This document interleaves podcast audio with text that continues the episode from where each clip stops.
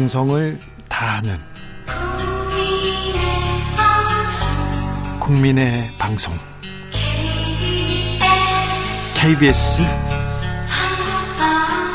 주진우 라이브. 그냥 그렇다고요.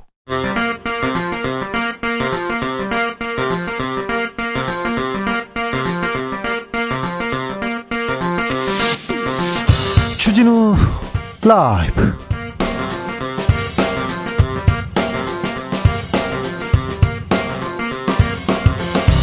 2023년 3월 17일 금요일입니다. 안녕하십니까. 주진우입니다. 한일 정상 미래로를 외쳤습니다. 그러나 과거사는 끝내 외면했습니다. 기시다 총리 강제 동원 사과는 커녕 위안부 합의 이행 요구까지 했다는데요. 한일 정상회담 일본에서는 어떻게 보고 있을까요? 일본 현지 반응 이영채 교수에게 들어봅니다. 한일 정상회담 결과를 두고 우리 정치권 서로 다르게 반응 보입니다. 그런데요, 한일 군사정보협정 지소미아 정상화 한다고 하는데 한일 간의 군사 관계는 어떻게 되는 걸까요? 안규백 더불어민주당 의원에게 물어보겠습니다.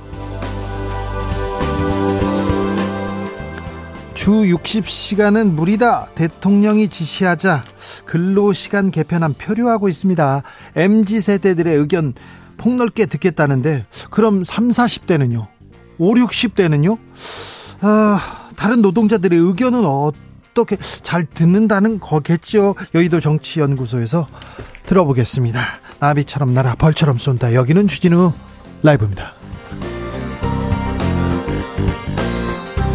오늘도 자중자애 겸손하고 진정성 있게 여러분과 함께 하겠습니다. 오늘이 세계 수면의 날입니다. 건강한 수면, 잘 자야 이게 건강한데, 잘 자라고 이런 날 정해놨는데, 아우, 잠을 잘 못 자요. 그런 분들 정말 많습니다.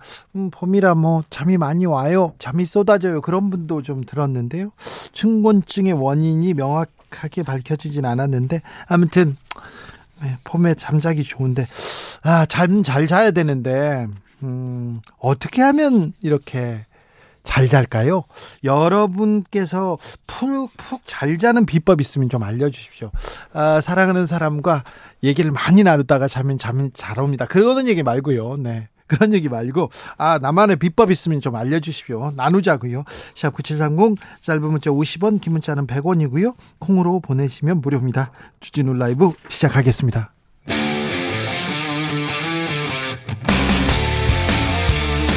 탐사보도 외길 인생 20년 주 기자가 제일 싫어하는 것은?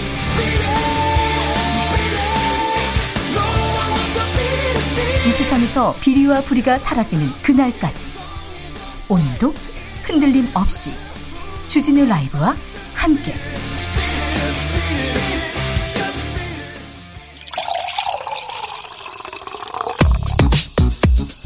진짜 중요한 뉴스만 쭉 뽑아냈습니다. 주스 정상근 기자 어서 오세요. 안녕하십니까. 한일 정상회담 이후에 여러 보도가 이어집니다. 네, 어, 우선 그 윤석열 대통령과 기시다 후미오 일본 총리가 어제 정상회담을 통해서 이 셔틀 외교 복원에 합의하고 지소미아를 복원하기로 했으며 또 2018년 이후 중단됐던 안보 정책 협의회도 재개하기로 했습니다. 어, 그런데 이번 정상회담 자리에서 독도 그리고 일본군 위안부 문제 같은 이 민감한 현안들이 거론됐다라는 일본 언론의 보도가 있었습니다. 네. 어, 일본 공영방송 NHK의 보도였는데요. 그런데 대통령실에서는 즉각 부인했습니다. 네, 독도 얘기는 전혀 거론되지 않았다라고 했습니다. 그런데요, 독도 발언이 나오니까 이명박 전 대통령 얘기 다시 좀 생각납니다. 2008년에 어, 요미우리 신문에서 독도 얘기를 후쿠다 야스 총리가 했다. 뭐 다케시마를 일본 땅이라고 명기하지 않을 수 없다. 이런 보도가 나왔어요. 그때 이명박 전 대통령이 곤란하다. 지금은 기다려달라 얘기를 했다고 했을 때 그때 대통령실에서 아, 대통령실이 아니죠. 청와대에서 이동관 대변이 이거 사실과 다르다. 그리고 펄쩍 뛰었습니다. 그리고 소송까지 이어졌는데 나중에 외교 문서가 공개됐는데 이명박 전 대통령이 실제로 기다려달라. 지금은 곤란하다. 실제 했다고 외교 문서에 나왔다. 이런 보도가 있었는데, 이번에는 대통령실의 말을 믿고 싶습니다. 그런데 어떤 얘기가 나와 있는지, 위안부 문제까지 어, 한 발짝 물러서라고 얘기 나왔다는데 우리 대통령실 우리 대통령 어떤 얘기를 했는지 어, 얘기가 뉴스가 들어오는 대로 계속 얘기하겠습니다. 음, 아무튼 기시다 후미오 총리는 아무런 과거에 대해서 과거에 대해서 어, 사죄는 없었어요. 반성도 없었어요. 네, 기시다 후미오 일본 총리는 어제 정상회담 기자회견에서 강제동원 문제에 대한 질문을 받고 역대 내각의 역사 인식을 계승한다라는 기존의 입장을 반복했는데요. 우리 측에서 요구 사항이 있었던 것 같아요. 네, 중앙일보에 따르면 우리 측이 기시다 총리 측에 이 김대중 오부치 선언에 명시된 이 통절한 반성과 마음으로부터의 사죄를 직접 말해달라 아, 이렇게 요구를 한 것으로 전해졌습니다만 아, 기시다 총리는 이날 회견에서 이 1998년 한일 공동선언 등 이라는 표현만을 썼다라고 보도했습니다. 끝내 과거 그 기, 기시다 아, 기시다 총리는 김대중 오부치라는 단어도 언급하지 않았습니다. 역대 내각 그 인식을 계승한다고 얘기했는데 아베 내각의 인식을 계승한다 이 말도 여기에 포함되지 않습니까? 아 참. 아, 잠시 후에 저희가 자세히 이야기 나눠 보겠습니다. 경기 둔화가 이어지고 있다면서요? 네, 어, 정부가 지난달에 이어 두 달째 최근 한국 경제를 둔화 국면으로 판단했습니다. 기획재정부는 최근 우리 물가는 물가 상승세가 다소 둔화하는 가운데 내수 회복 속도가 완만해지고 수출 부진 및 제조업 기업 심리 위축 등 어, 경기 둔화 흐름이 지속되고 있다라고 분석했습니다. 경기는 어렵습니다. 민주당은 당원 80조 논의하지 않기로 했습니다. 네, 장경태 민주당 정치혁신위원장은 이 당원 80조 삭제 여부를 논의하지 않겠다라고 밝혔습니다. 어, 그동안 어떠한 검토나 논의도 하지 않았습니다. 있으나 불필요하고 소모적인 논란을 차단하기 위해 이 같은 사실을 분명히 밝힌다라고 말했습니다. 당원 80조 개정 이 얘기를 하는 것 자체가 좀 불필요한데 불필요하고 소모적이다 이제 하지 않겠다 이렇게 얘기합니다. 전두환 씨의 손자 전우원 씨가 어, 온라인 생중계 중에 이상 행동을 했어요. 네, 전호원 씨는 오늘 새벽 유튜브 라이브 방송을 하던 중 이 마약을 투약하는 듯한 모습을 보였습니다. 어, 모든 걸 자수하겠다라고 예고를 한 뒤 유튜브 라이브 방송을 시작을 했는데요. 네. 각종 마약을 언급하면서 약물을 투약했다라고 합니다. 자, 음, 이상 행동을 보이기도 했고 정신 상태 매우 불안했습니다. 근데 저에게 몇십억이 흘러 들어왔습니다. 어디를 통해서 왔고요, 어떤 회사를 통해서 우리 어머니도 공범입니다. 어머니는 어떤 부동산을 샀고 어떤 얘기를 했습니다. 출처 모를 자금에 대해서 구체적으로 진술하기 시작했는데 이거 분명히 수사의 단서가 됩니다. 취재에 중요한 단초가 되는데 음, 어, 전우원 씨의 불안한 그 생각 말고 이 내놓았던 단서들은 사실을 좀 가려야 될 것 같습니다. 역사에 좀 남겨야 될 것 같습니다. 아, 경찰이 박경석 전장현 대표 체포했습니다. 네, 장애인 권리 예산 등을 요구하며 지하철 탑승 시위를 주도해왔던 박경석 전 전국 차, 어, 박경석 어, 전국 장애인 차별협회연대 대표가 오늘 경찰에 체포됐습니다. 어, 박경석 대표가 오늘 경찰청 앞으로 왔는데요. 이 기자회견 후에 경찰이 압송을 했습니다. 기자회견을 갖고 그냥 걸어 들어갔군요. 네, 체포 전 박경석 대표는 기자회견을 통해서 회견이 끝나면 체포영장을 집행해달라라고 말했습니다. 네, 얼마 전에 음, 관리사무소에서 상관의 갑질을 호소하면서 극단적인 선택을 한 한 경비 노동자가 있었어요. 그런데 추모 현수막을요. 어, 입주민들이 항의했다고요? 네, 어, 관리자의 갑질을 폭로하는 내용의 유서를 남기고 극단적 선택을 한 경비 노동자가 어, 일했던 아파트 현수 아파트에 이제 휴 어, 죄송합니다. 어, 추모 현수막이 걸렸는데요. 어, 이것이 어제 주민들의 항의로 제거된 사실이 알려졌습니다. 아, 고인은 서울 강남구의 한 아파트에서 근무를 해왔는데요. 네. 고인의 사망 이후 동료들이 관리소장과 입대위 회장의 갑질로 경비원이 유서를 남기고 사망했다는 내용의 현수막을 게시했습니다. 억울하잖아요. 그리고 미안하지 않습니까? 그래서 추모 현수막을 걸 수 있지 않습니까? 그런데요. 그런데 일부 입주민들의 항의가 이어졌다고 하는데요. 어, 언론 보도에 따르면 집값이 내려간다는 이유 때문이었다고 합니다. 아, 이들은 이 경찰과 구청 측에도 이 현수막을 떼달라는 민원을 여러 차례 넣은 것으로 전해졌습니다. 또한 단지 내에 곳곳에 붙어 있던 이 사망한 경비원의 경위를 담은 전단도 수거가 됐다라고 합니다.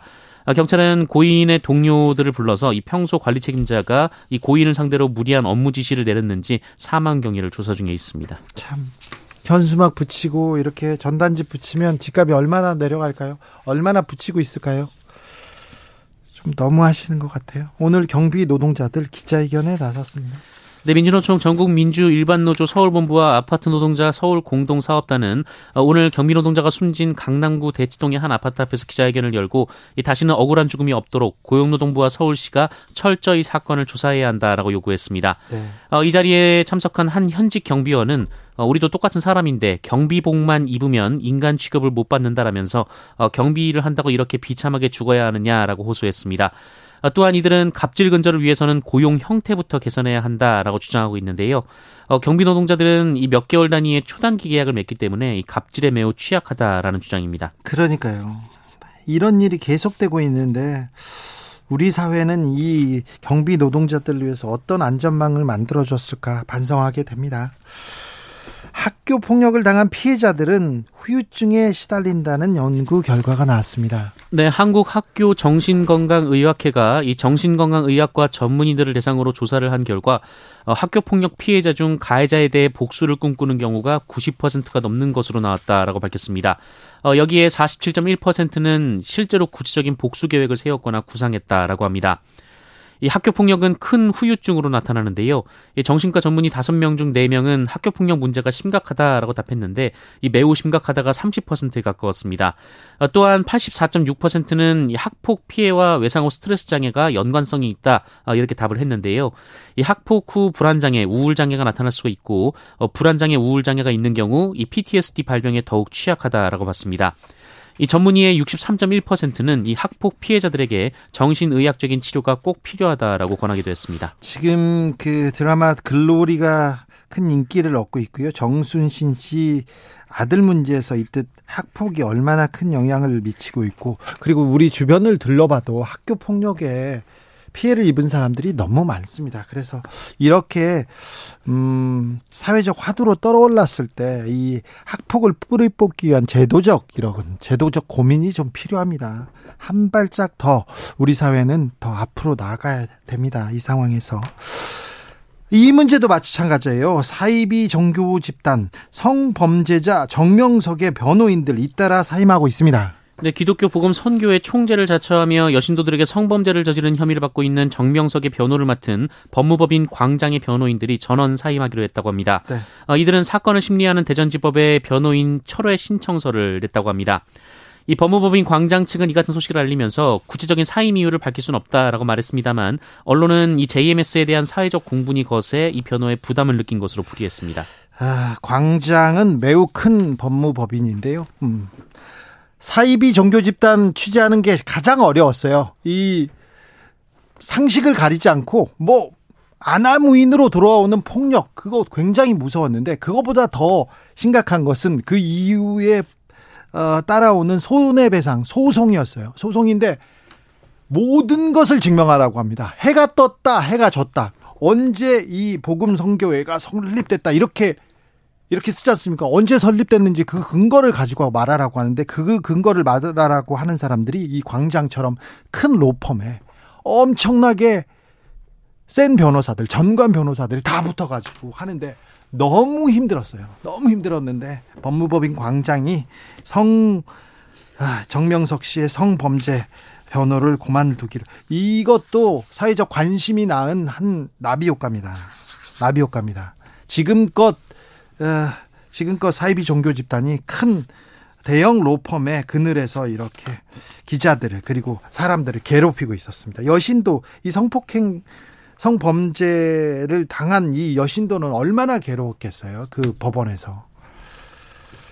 주스 정상근 기자 함께했습니다. 감사합니다. 고맙습니다. 꿀잠 자는 나만의 비법 있으십니까? 있어요 하면서 여러분들이 얘기하십니다. 3749님 클래식 들으면서 자면 됩니다. 잔잔한 피아노 연주곡을 들으면 잠이 잘 옵니다. 아 그렇습니까? 1340님 아이 나 이거 나올 줄 알았어. 책을 펴놓으면 저절로 잠이 들어요. 아 이거 이거는 뭐 전통적인 방법이죠. 네. 이건 중학교 때부터 뭐 전통적이죠. 김진선님, 전 영어 유튜브 방송 털어놓으면 5분 후 숙면으로 들어갑니다. 절대, 절대 불면 없어요. 아, 그렇습니까? 오, 저는요, 프랑스 영화를 이렇게 틀어놓으면 가끔 효과를 보더라고요. 효과를 보는데 그게 계속 보지는 않습니다. 그래서 저는 비법이 뭐냐면요. 잠이 올 때까지 뭔가를 합니다. 그래서 잠이 막 와서 꾸벅꾸벅 머리가 떨어질 때 그때서야 이제 잠이 잠, 잠을 잡니다. 8000번께서는 이렇게 합니다. 잠 잘 자는 법 간단합니다. 간단하지 않은데 늘 일찍 자고 일찍 일어나는 습관이 매우 중요합니다. 아니, 이거는 아는데요. 일찍 자고 일찍 일어나는 거 그거 쉽지 않습니다. 3614님 잠을 잘 자기 위해서 자기 전에 스마트 기기를 멀리 해야 됩니다. 스마트폰의 유혹을 참고 일상 패턴을 일정하게 하셔야 됩니다. 스마트폰의 유혹을 어떻게 참아요? 이거 아 거의 뭐 경지에 오른 분들인데 이영규님 회사가 멀어서 출근하려고 5시 30분에 일어나 퇴근하고 집에 가면 11시입니다. 밤 11시. 하루에 4, 5시간 자는데 머리만 대도 자요 얘기하는데 이런 분들 많습니다. 주 52시간, 69시간 얘기하는데 회사에서 일하는 시간이고요. 출퇴근 시간이 1시간이면 평균이고요. 2시간 걸린 그 있잖아요. 그 누구야? 그 배, 배우 아, 그, 그 삼포인가 어디에서 나왔던 삼포 삼포에서 나왔었잖아요. 손석구 나오고 막 거기 나의 해방일지에서 보면 출퇴근 시간 길지 않습니까? 정말 길었어요. 저도 출퇴근을 3시간, 4시간 하던 때가 있었어요. 하루에. 근데 어, 많은 분들이 출퇴근 시간 많이 쓰시는데 아, 그분들 잠이라도 편하게 자야 되는데 좀 안쓰럽네요. 3123님, 저는 이 종일 일하고 몸이 녹초가 되어도 잠들기 쉽지 않을 때가 많습니다. 그러니까요. 그럴 때 저는요, 조욕을 합니다. 잠들기 전에 조욕을 30분 정도 하고 살짝 땀이 났을 때 그 땀을 식히고 자면 꿀잠 잡니다. 한번 해보세요. 어우, 좋은 생각인 것 같습니다. 한번 해보세요. 주진우 라이브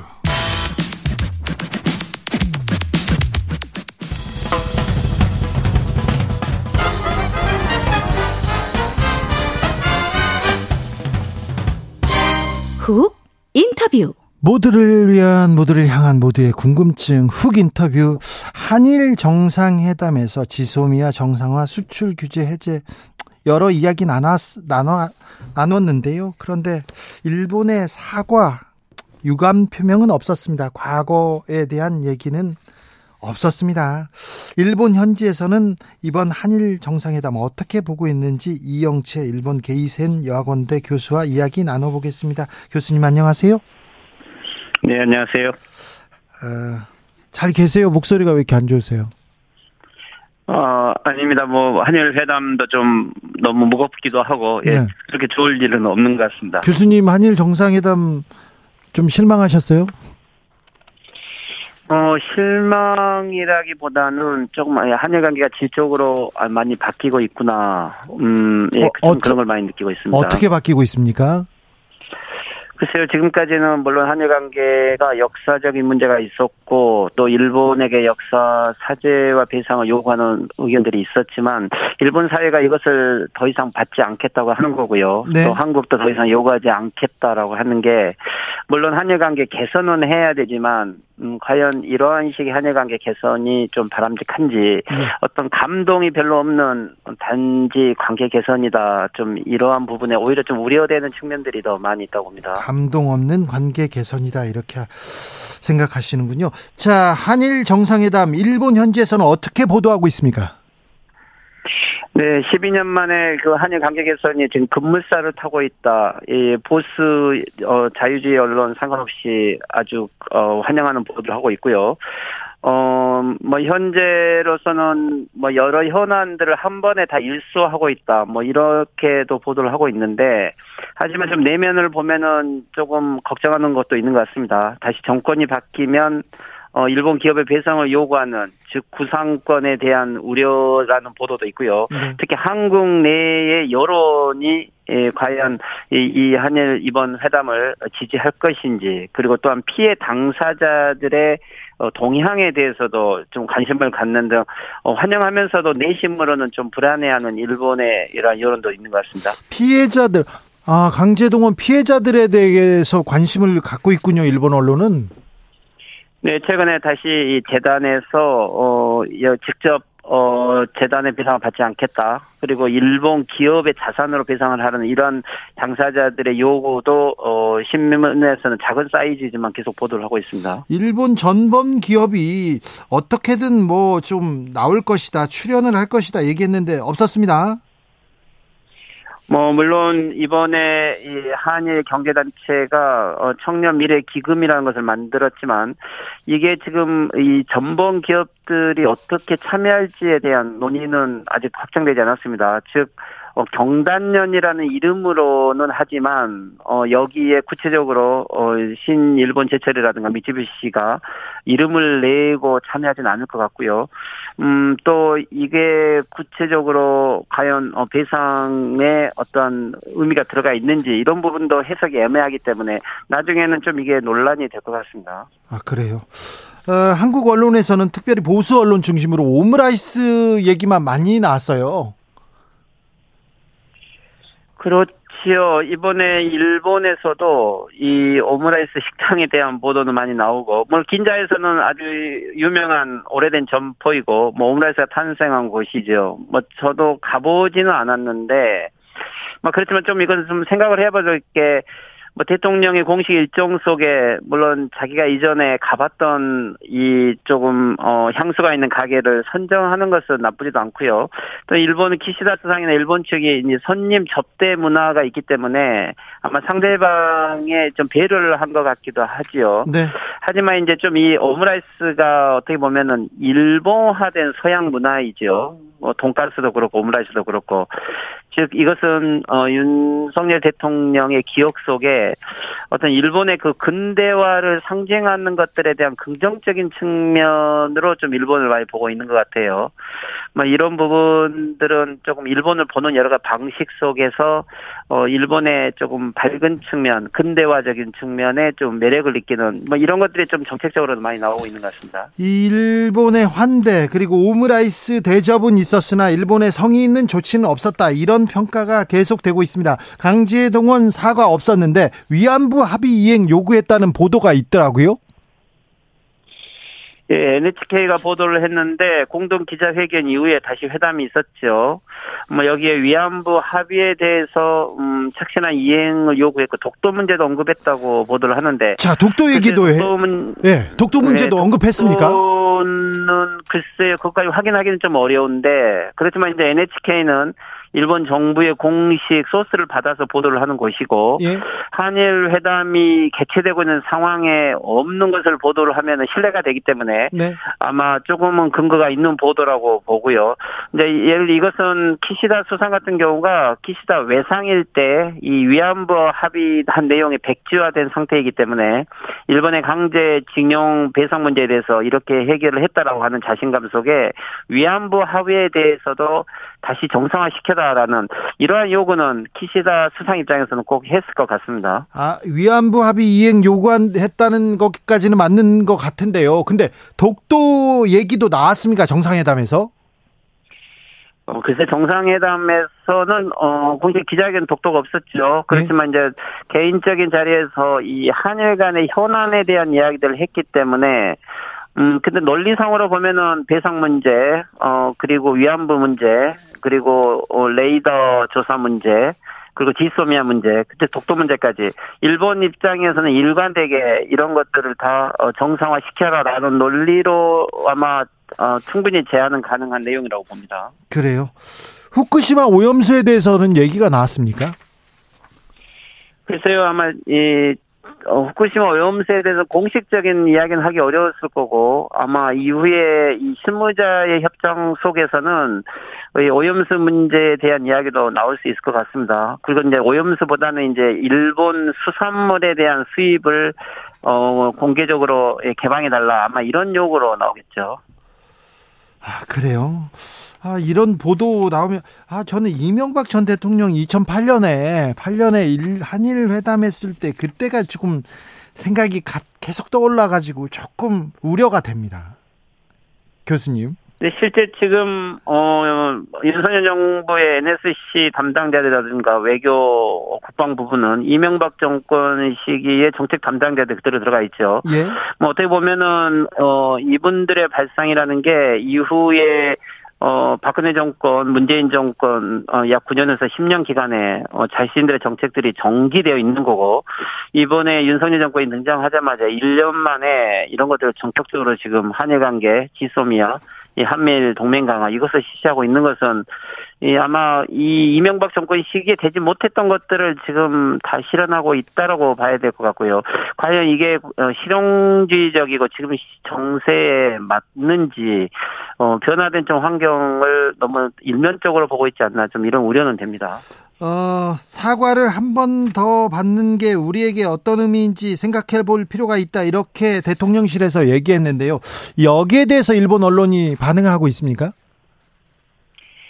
네, 이제 윤석열 대통령은 뭐 어, 역사적인 문제를 일본에 사죄를 요구하지 않는다. 뭐 이런 식으로 일본에서는 볼 수 있는데요. 네. 그런데 이제 이것은 어 저는 일본 방송에서 우익 의원들하고 많은 토론을 하면서 우익 의원들이 이런 말을 합니다. 일본에게 사과를 바라는 의식 자체가 잘못되었다라고 이야기를 하는 건데 뭐 오히려 이것은 어 이번에 어 대통령실에 어 이런 발언하고 좀 맥락이 같은 것 같아요. 그렇지만 저희가 일본 정부가 계속적으로 사죄를 했다고 하는데 일본 정부가 과연 누구에게 무엇을 사죄했는지 어떻게 했는지는 정확하게 사실을 구별해야 됩니다. 예. 예를 들면 도, 도의적인 측면에서 무라야마 내각도 사죄와 반성의 용어를 사용했지만 강제징용 문제에 대해서 사죄는 한 번도 없었습니다. 네. 그리고 위안부 문제에 대해서도 사죄를 했다 하지만 당사자들에 대한 사죄는 없었습니다. 그리고 일본은 식민지 지배에 대해서 불법이었다라는 인식은 사제 속에서 한 번도 포함되어 있지 않습니다. 즉 주어와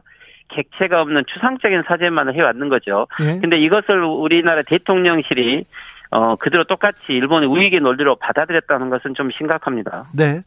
어, 대통령이 기자회견 중에 우리 국익은 일본의 국익과 배치되지, 배치되지 않는다. 이런 발언에, 발언에 일본 언론이 주목합니까? 네, 그렇죠. 뭐 한일 강내는 어 여기 어 뭐랄까요 어, 시장주의와 어, 그리고 자유주의적인 가치를 공유하고 있다라는 것을 일관되게 이해를 해왔는데 어뭐 일본에서는 어, 한국 대통령이 한국의 국익과 일본의 국익을 일치하는 것은 이번에 즉 강제징용 배상 판결에서 일본이 요구하는 내용을 한국이 그대로 인정을 했다. 아마 이런 부분으로 이해를 하지. 한국에서 지금 생각을 하고는 안전보장에서의 이익을 어 일본이 똑같이 한국과 나눈다라든지 어, 그리고 미일 간에 이미 일체화된 협력 속에 한국이 동등한 입장으로 온다라든지 그런 식의 국익으로는 생각하고 있지 않습니다. 그래서, 어, 윤석열 대통령이 생각하는 이 한국의 국익을, 어, 일본이, 어, 인정을 할 거다라는 부분들은 일본은 냉철하게 일본의 국익을 우선하고 있다라고 이렇게 봐야 될 것 같습니다. 윤석열 대통령이 일본에서 인기가 좀 있습니까? 어, 뭐, 윤석열 대통령 자, 자체는 어, 어떻게 보면은 어, 일본 구구들이 아주 좋아하는 이런 타입입니다. 예, 사쿠라 요시코라든지 사토 마사에서 어, 일본 구구들이 어, 윤석열은 일본 말로 뭐 홈모노다 진짜다. 즉 일본의 이익을 어, 누구보다 대변해주고 또 일본이 요구하는 것들을 진정으로 실현할 수 있는 정치가로 평가를 하고 있는 거죠. 어, 그렇지만 이제, 어, 여러 자유주의 언론이라든가, 어, 한일 연구자들은 이러한 한일 관계 이렇게 추진하고 있는 것은 불안하다 이런 좀 생각이 있고요. 네. 일본 일반 대중들 속에서는 윤석열 대통령의 일단 스타일은 뭐 일본에 대해서 호의적이니까, 어, 받아들이고는 있지요. 그렇지만 전체적으로 호감이 가는 이러한 타입은 아닐 거라고 이렇게 보입니다. 윤석열 대통령 방일 중에 가장 인상 깊었던 기사 있습니까? 그런 장면이 어, 있습니까? 당이 예, 저는 어 이번에 이 기자회견 중에서 어 실제로 윤석열 대통령이 어 구상권의 행사를 상정하고 있지 않다라는 발언과 그리고 이 2018년 대법원 판결이 어, 역대 한국 정부의 한일 협약에 대한 해석과는 다른 판결이 나왔다고 하는 이 장면은 아주 인상적이었고 좀 충격적이기도 했습니다. 네. 어, 실제 2018년 대법원 판결의 핵심은 어 저희들이 놓치는 경향이 있는데 이것은 일본의 식민 지배는 불법이고 강제라는 것을 한국의 헌법에 기초해서 처음으로 확정 지은 내용입니다. 네. 즉 65년 청구권 협정에서도 강제징용 부분은 그래서 해결되지 않았다는 것을 이 판결을 명확하게 했던 거죠. 그렇지만 일본은 식민지가 불법이 아니다고 계속 주장을 한 건데 뭐 결국은 이 대법원 판결을 폄하하고 부정하게 되는 것은 일본 우익이 주장하는 식민 지배는 합법이었다는 것을 이 한국의 대통령이 어, 헌법을 위반하고 대법원 판결을 부정하는 듯한 뉘앙스를 일본에서 공개적으로 천명을 했다는 것은 좀 심각한 장면이고요. 뭐 이것은 현재 한일 관계가 어, 아주 치밀하게 구체적으로 준비되어 오지 않고 뭐 대통령의 개인의 역사관에 의해서 어, 조금 사유화되고 있는 측면으로 되고 있는 부분들은 어, 이게 과연 장기적으로 한일 관계를 개선시킬까 좀 이런 부분은 좀 우려하고 있는 이런 장면이었습니다. 알겠습니다. 말씀 잘 들었습니다. 이영채 일본 네. 게이센 여학원대 교수였습니다. 교통정보센터 다녀오겠습니다. 정현정 씨.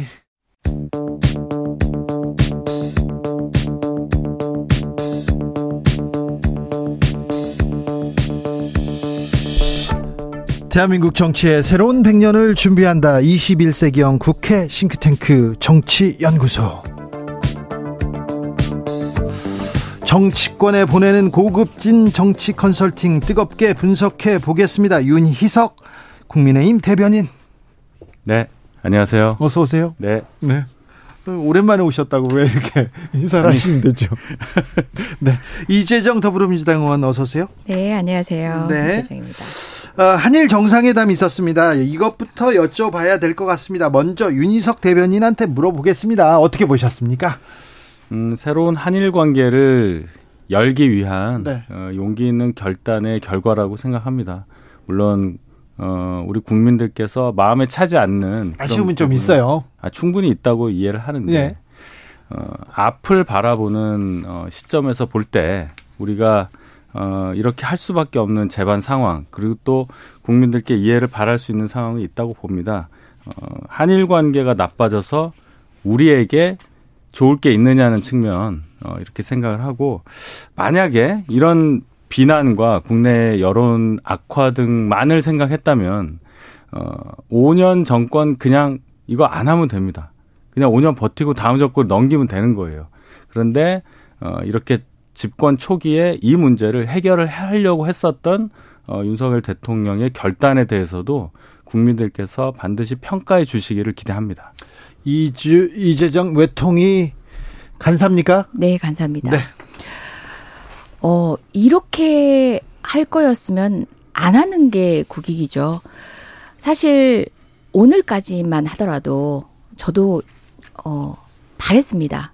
민주당의 격한 비난에 정말 우리 뒤통수를 때릴 만큼의 성과가 현장에서 나오길 바랬습니다. 왜냐하면 국익이니까 국민을 위해서. 그렇지만 기대했던 것보다 더 아니었습니다. 심지어 그 일본발로 나오는 여러 가지 말들은 너무 오만하기 그지없고 한국이 전적으로 항복했다라는 느낌을 가지기에 족한 얘기들이 계속 흘러나왔죠. 강제법 발표했을 때도 3일 만에 어 일본 외무상이 강제 동원 없었다. 라고 했고 심지어 지금 현재 일본에서도 어, 여러 가지 말들이 막 나오고 있는데 한국 정부는 어 일본 의중을 해석하는 방식으로 대통령실 발로 해석들을 해주고 있지만 일본은 별다른 노력을 하고 있지 않습니다. 심지어 화이트리스트와 관련해 가지고 윤석열 대통령의 발언조차도 정정하려 듭니다.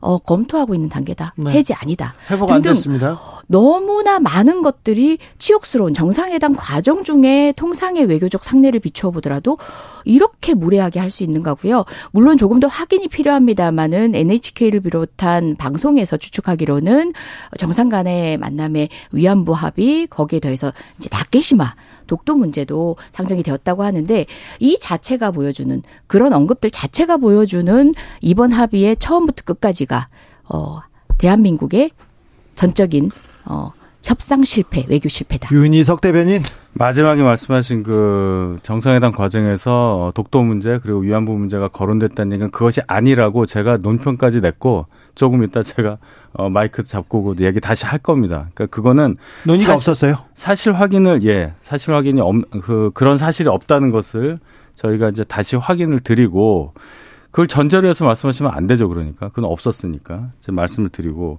일본의 태도가 일본의 발언 그 수준이 굉장히 무례하다. 그렇게 느낄 수 있습니다. 어, 그 하나하나 외교는 상대가 있는 거니까요. 일본이 어느 정도 우리가 수인할 수 있는 선을 넘으면 우리도 또 대응을 하면 되는 거예요. 그런데 지금 나와 있는 합의를 보면 예를 들어서 어 기시다 총리가 한 얘기 중에 보면 98년 김대중 오부지 선언의 선언을 아예 콕 집어서 계승하겠다고 했어요. 그 내용 중에는 통렬한 반성과 사죄 이 내용이 있는 그 선언입니다. 그거를 계승하겠다고 했고, 그럼 우리는 계속 얘기하는 게 제대로 된 사과를 안 받았다든지 여러 이제 이 발언의 어떤 단어 선택, 태도 이걸 문제 삼지 않습니까? 일본한테 우리가 그걸 강제를 할 수 있는 힘이 있으면 그 하면 좋겠어요. 저도 속이 시원하겠어요. 이게 이렇게 꼬인 게 아주 옛날 얘기지만은 우리가 전승국으로서 일본과 일본과 어 45년에 뭔가 회담을 해서 뭘 해서 우리끼리 서로 주고받고 하는 과정이 있었으면 지금까지 80년 가까운 세월 동안 이런 일이 없었겠는데 우리는 불행히도 전승국이 아니었기 때문에 그런 기회를 갖지 못했어요. 그 역사를 청산을 못하고 51년 샌프란시스코 조약 그 체제에 우리가 묻어서 여기까지 온 것이기 때문에 이 양국 간에 이런 문제가 있는 겁니다. 이 차원을 제대로 봐야지 우리의 감정만 자꾸 앞서서 이 한일 관계를 이 상태로 계속 놓는다는 것이 얼마나 우리 국익, 말씀하신 국익, 총체적인 국익에 도움이 되느냐. 이 부분을 종합적으로 봐야 되지 않냐. 이런 시점이라고 봅니다. 자, 윤석열 대통령이 가져오는 장바구니를 들여다봤습니다. 지소미아 얘기하신데 그거는 어, 일본 측이 필요했던 내용입니다. 2021년도 11월 달에 SLBM 어, 이 북한에서 쐈을 때 우리는 한 발이라고 얘기했는데 일본은 두 발이라고 얘기했어요. 결국 나중에 정정했는데 이것처럼 어, 그런 각발사 자체에 있어가지고 우리의 정보가 필요한 건 일본이었습니다. 지소미아는 우리가 가지고 있는 레버리지죠. 근데 그걸 우리의 성과라고 하는 것도 말이 되지 않고요. 그다음에 화이트리스트 관련해서도 지금 일본 측 태도 미미한데 그것 자체도 자존심 상하는 일이지만 어, 문재인 정부 당시에 소부장 국사나 그리고 다양한 경로를 통해서 이미 이미 나름대로 안정적인 공급망을 확보했습니다. 심지어 일본에서 이걸 수출해야 되는 기업들은 한국 내 공장을 짓기까지 됐습니다. 이처럼 관계가 그 상태 그대로 답보 상태였던 것들이 아니라 문재인 정부는 레버리지를 높이는 방식으로 물을 끓는 전까지 어, 끓여 올라오는데 하나하나의 성과들을 만들어내고 있었거든요.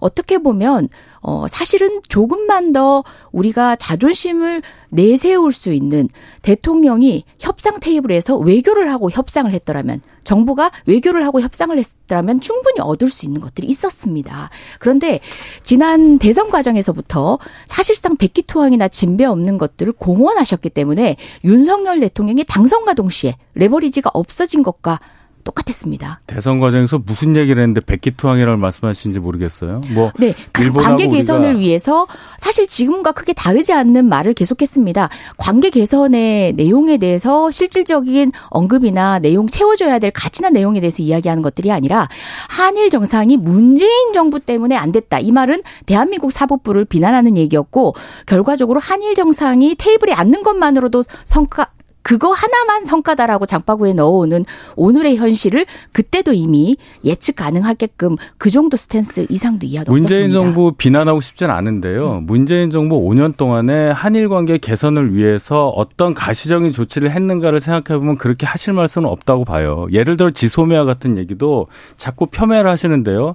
우리가 갖고 있는 국, 국방 관련한 어떤 정보 이것을 일본이 갖고 있는 정보 자산을 인용해서 우리가 활용하는 경우가 훨씬 더 많습니다. 예를 들어 잠수함 미, 저, 북한의 잠수함 활동 같은 경우는 우리가 갖고 있는 안보 자산으로는 얻기가 어려운 정보들이 많습니다. 양국 서로 그걸 하는 거예요. 우리가 일방적으로, 어, 일본에게 정보를 준다? 그래서 지소미아 이 관련해서 해결된 거는 우리한테 믿지는 거다? 이렇게 말씀하시는 것은 언어 도단이에요. 전문가들의 지금 언론을 보더라도 거꾸로 얘기하고 계신 거예요. 거꾸로 얘기하시는 거예요. 군사 정보 협정에 대해서는 잠시 후에 저희가 이야기 네네네네. 나눠보겠습니다. 윤희석 대변인이 나왔으니 아, 한일 정상회담 얘기는 이 정도로 하고 정치연구소기 때문에 다른 데로 달려가 볼게요. 네. 김기현호 출범했습니다.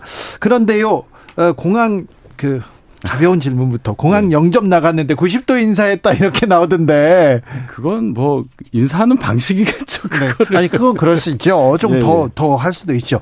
그런데 김기현 음, 대표 체제에서 종북 간첩단 전쟁 선포한다 이런 얘기 나왔는데 이게 그렇게 크고 중요한 문제입니까? 아, 그거는 이제 이 김기현 대표 체제가 출범하고 나서 네. 어, 대통령실 그리고 정부에서도 그걸 강력하게 네. 얘기를 하기 때문에 여당 입장에서 어느 정도 뒷받침하는 그런 어, 발언이 있어야 되지 않겠습니까? 네. 그런 차원이고 그만큼 민노총 내부에서 있었던 그런 간첩 활동 등이 사회에 미친 영향이 크다는 것을 강조한 것이, 것이에요. 네, 이재정 대변인. 네, 손쉬운 선택 하고 싶죠. 얼마나 유혹이 많겠습니까?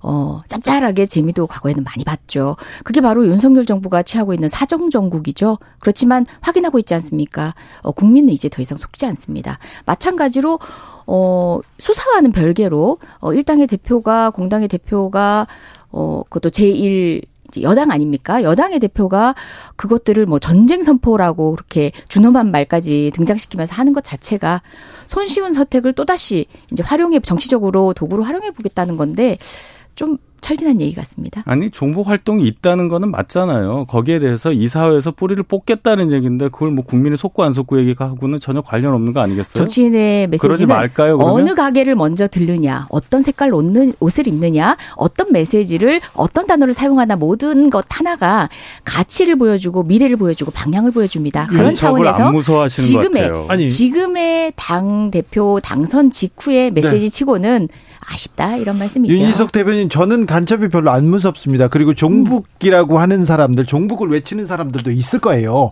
근데 그런 사람들은 정신병원으로 보내야 되는 거 아닌가요? 어쨌든 색출은 해야죠. 그렇습니까? 네. 네. 알겠습니다. 아, 민주당으로 잠깐 가볼게요.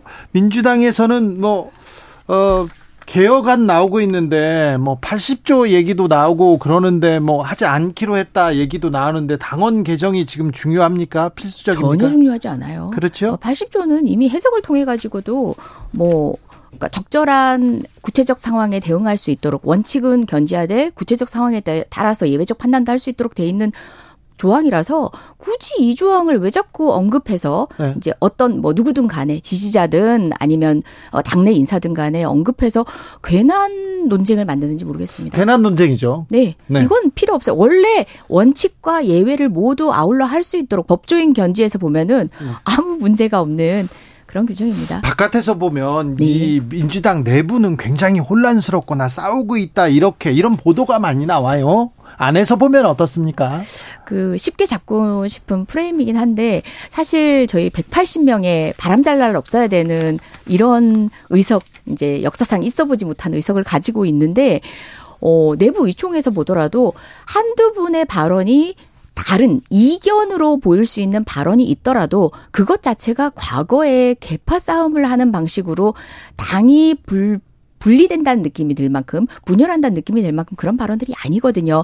물론 이제 언론들은 어 너무나 균질한 집단이다 보니까 어 예각화시키는 몇몇 발언들을 조금 더 확대해서 이제 심소봉대 해석하는 경우가 있는데 때론 그 당사자들조차도 그 발언이 인연계 당사자조차도 어 왜 그 말만 쏙 뽑아 쓰는지 몰라요라고 토로할 만큼 예. 국민의힘에서 보면 어떻습니까? 않습니다. 민주당. 글쎄요, 뭐 민주당 내부 사정을 제가 뭐라고 말씀드리긴 좀 조심스럽긴 하지만 내부에서 글쎄요 이재정 의원님은 잘 모르시는 것을 제가 보는 것 같기도 해요.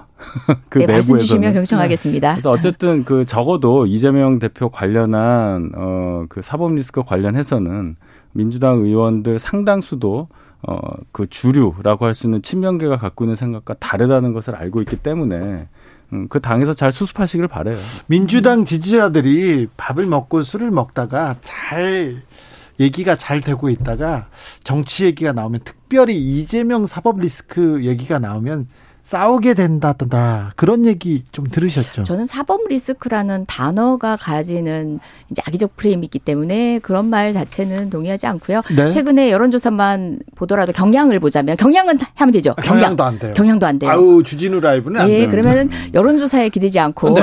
자, 감으로 하겠습니다. 감, 감 좋아요. 예, 감으로 하겠습니다. 네. 감으로 어 사실상 지금의 어떤 그뭐 상황들을 어, 검찰이 책임을 묻고 있는 여론이 훨씬 더 많습니다. 그래서 이 부분과 관련해서 저희가 사법 리스크라든지 이제 이재명 대표에 대한 이견으로 몰고 가는 것들은 어 실제와 다른 방식으로 보여지는 측면으로 있는 거 측면이 있는 것 같고요.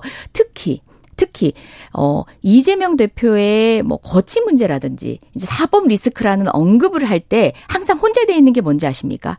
늘 다음에 대권 또는 이제 잠재적 권력의 경쟁자들은 당내에서 건강하게 존재합니다. 그렇기 때문에 약간은 다른 결로 정치 활동을 하는데 그것마저도 네. 어, 사법 리스크라는 프레임을 걸고 들어가니까 그런 논쟁으로 보여지는 거예요. 저는 착시 현상이라고 봅니다. 사법 리스크, 위험, 위험 이렇게 물어보면 그럴 수도 있고 윤희석 대변인은 어떻게 보세요? 역대 어, 이러한 상황을 맡고 있는 제1야당 대표가 없었어요. 그렇죠? 네. 그런 당 대표를 갖고 있는 제일 야당도 없었기 때문에 지금 말씀하시는 대로 방어할 수밖에 없다고 저는 그냥 객관적으로 봐요. 뭐 검찰 책임을 많이 묻냐? 그건 뭐 모르는 일입니다. 어쨌든 법원에서 판단할 일이고 다만 법원에서 판단할 일이 왜 이재명 대표한테는 이렇게 많느냐 이 지적만은 하고 싶습니다. 네, 정확한 얘기하신 게 네. 역대에 없었습니다. 역대에 어 제1야당 대표를 이처럼 난도질 하던 검찰국가 없었습니다. 이처럼 경쟁 후보자를 난도질하는 이렇게 보복을 가하는 어 대통령 없었습니다. 그런 정부 없었습니다. 소위 허니무 기간 없이 정쟁 또는 아니 정치적 적이라고 규정하고 다른 세력들을 정말 압살하고 해야 말겠다는 그런 의도가 아니라면 이렇게 잔인하게 어 검찰을 활용하고 사정정국을 1년간 허니문 기간 1년 동안 끌고 오는 정부 역대 없, 없었습니다. 자, 허니문 기간 말씀하셨는데 윤석열 정부 출범하기도 전에 검수완박법 억지로 하신 당은 그 당이에요. 그렇죠? 제대로 했었어야죠. 검수완박이 뭡니까? 검수완박이란 말을 붙이기도 자, 부끄러울 그리고요. 만큼 그런 법 아닙니다. 아, 참 이재명 대표 관련해서 당 대표 활동을 하다가 어떤 정치적인 이유로 했으면 기소가 되고 한다면야 그 말씀에 제가 동의를 하겠는데 성남시장 경기도지사 시절 그때 있었던 일들이에요. 당 대표 지위에서 가지고 있는 사법 리스크가 아니란 말입니다. 그걸 분리해서 생각해야 하는데 이재명 개인이 갖고 있는 어떤 그런 위험과 이재명 당 대표로서 갖고 있는 것을 자꾸 혼동하시니까 이 정부가 어 당 야당의 대표를 너무너무 뭐 압박을 한다 이런 식으로 생각을 하시는 게 안타까워요 저는. 이렇게 그렇죠? 정책과 관련해서 개인 비리 사건도 아니고 정책과 관련한 수사를 이토록 정권 초기에 해대는 케이스는 없었습니다. 그런 분이 야당 대표 된 적이 없어서 그렇다니까요. 자, 이 얘기만 비난할 나... 정책이 아니라 평가할 정책인데도 얘기... 몰아붙이는 것. 지금 뭐 이 얘기는 뭐... 정말 네. 저는 반복하지 않았으면 좋겠어요. 그러니까요. 제가 지금 참... 방송에서도 한 수백 번은 한 것 같아요. 그런데 철저한 얘기 같아요. 굉장히 진짜 네. 안타깝습니다. 안타까운데 뉴스마다 이 얘기를 하고 매일 이런 뉴스가 쏟아지는 걸 네, 비중을 보면... 좀 줄이셔도 될 것 같아요. 이 네. 주제는. 자, 전두환 씨 손자 얘기 어떻게 보셨어요? 윤희석 대변인은? 아, 이뭐 저는 굴곡진 우리 현대사의 비극이라고 봐요. 예? 물론 어, 전두환 전 대통령이라는 분이 갖고 있는 역사적인 과거에 대해서 전 국민이 다 동의하는 부분인데 우리나라가 뭐 연자제가 있는 나라도 아니고 이 손자라는 사람이 성장 과정에서 뭐 나름 고통을 겪었겠죠. 그런 아니, 여러 그렇죠. 가지가. 예, 네. 그게 이제 이런 형식으로 폭로가 되니 참 기분이 안 좋아요. 물론 어 그 추징금 미납 금액이 뭐 900억이 되고 네. 또 고인이 되셨기 때문에 당사자가 고인이 된 마당에 이게 어, 추징이 더 이상 안 되기 때문에 갖고 있는 국민적인 비난 이런 게 버무려져서 이게 뭐 확대 재생산되고 하는 것이 음 제가 참 드릴 말씀이 없어요. 그냥 안타깝다. 해결하자.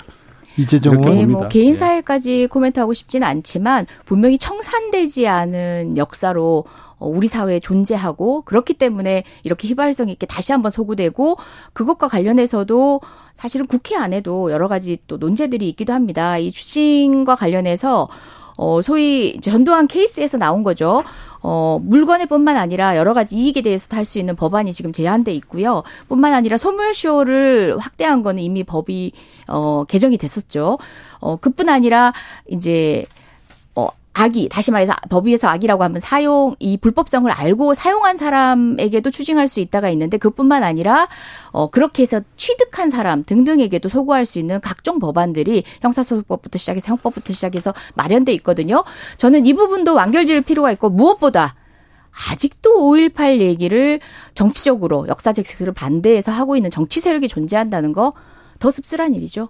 그래서 자꾸 이 얘기가 대, 어, 국민의힘 대변인이니까 5.18 네. 문제에 대해서는 좀 매듭을 짚고 넘어가야 되는데 이번에 또 최고위원 그리고 김광동 위원장 다른 얘기가 나왔어요. 저희 당의 공식적인 입장은 정해져 있습니다. 윤석열 대통령이 후보 시절에서 말씀하셨지만 5.18 정신이 어, 헌법 가치에 부합하고 어, 헌법에 들어가는 거 찬성한다.